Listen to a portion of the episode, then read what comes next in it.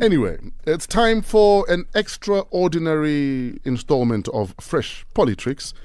Joining us this morning is my page just closed with everything I need. Like Lebohang Pheko. She's Senior Research Fellow and Political Analyst at Trade Collective. Lebohang Pheko. Lebohang Pheko is in the building. Hello, Lebohang. Good morning. How are you doing? Thanks for joining us. Thanks. Is it Fresh? Yes, indeed.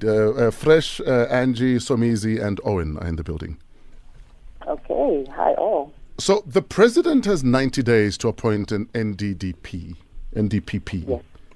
Should he be the sole appointer of such a position, given what's happened before? Mm-hmm.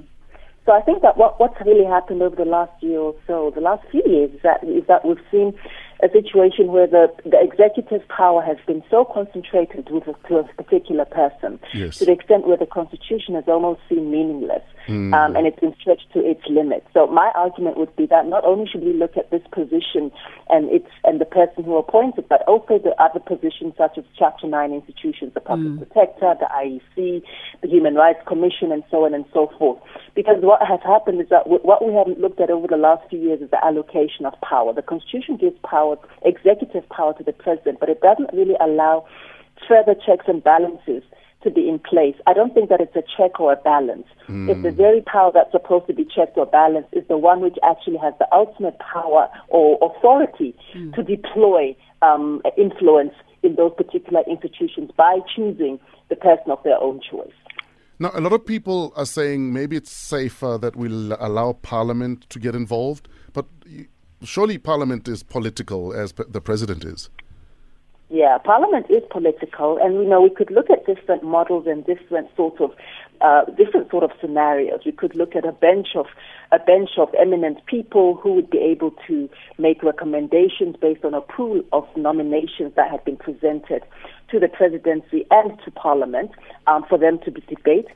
We could look at a situation where perhaps we have an inter-party committee who is then, including opposition parties, who are given the final veto over whatever nomination process the executive may have. Because what the problem, Fresh, is that over the last while, our Constitution was written in anticipation of a very inclusive, very democratized form of decision-making, which was eroded over the last sort of what I call the last decade, kind of the Zuma of some executive processes. So when we write any constitution, number one, we should always remember that a constitution is not dead. It's alive and living, and it must be responsive to the realities of any given moment. And if it's no longer responsive, as it was not over the last 10 years, it's really important to relook at the kind of functionality of it and think about different ways to give it life and to give it meaning. So in the next 90 days, he has to make a call on this particular matter. So if we need to change the Constitution in its entirety to allow for maybe a bench of judges to sit in and decide on this, what do we do in the meantime? And I don't think that can happen in the next 90 days. For that matter, I think Parliament is in recess until September, and I'm very doubtful whether whether they'd be able to gather the 66%, the two-thirds momentum, yes, and all of that to enable this to happen. So even therein, we already have an issue. But I think that in terms of just the optics of this, the way in which this is presented to the people, because I think we're a bit tired of these sort of very random feeling appointments which look like they enforce strong men and strong women who are aligned to presidential favoritism. So I think that there are things that the president, the sitting president, can do. Form some kind of informal committee, as I've mentioned, some kind of a panel of eminent people who would assist him, so that when the recommendation comes, it doesn't appear to be just a single person, but it appears to be some kind of a collective, transparent, democratic, some semblance of a democratic process. Because I agree. I don't think the constitutional reform can happen in a short while.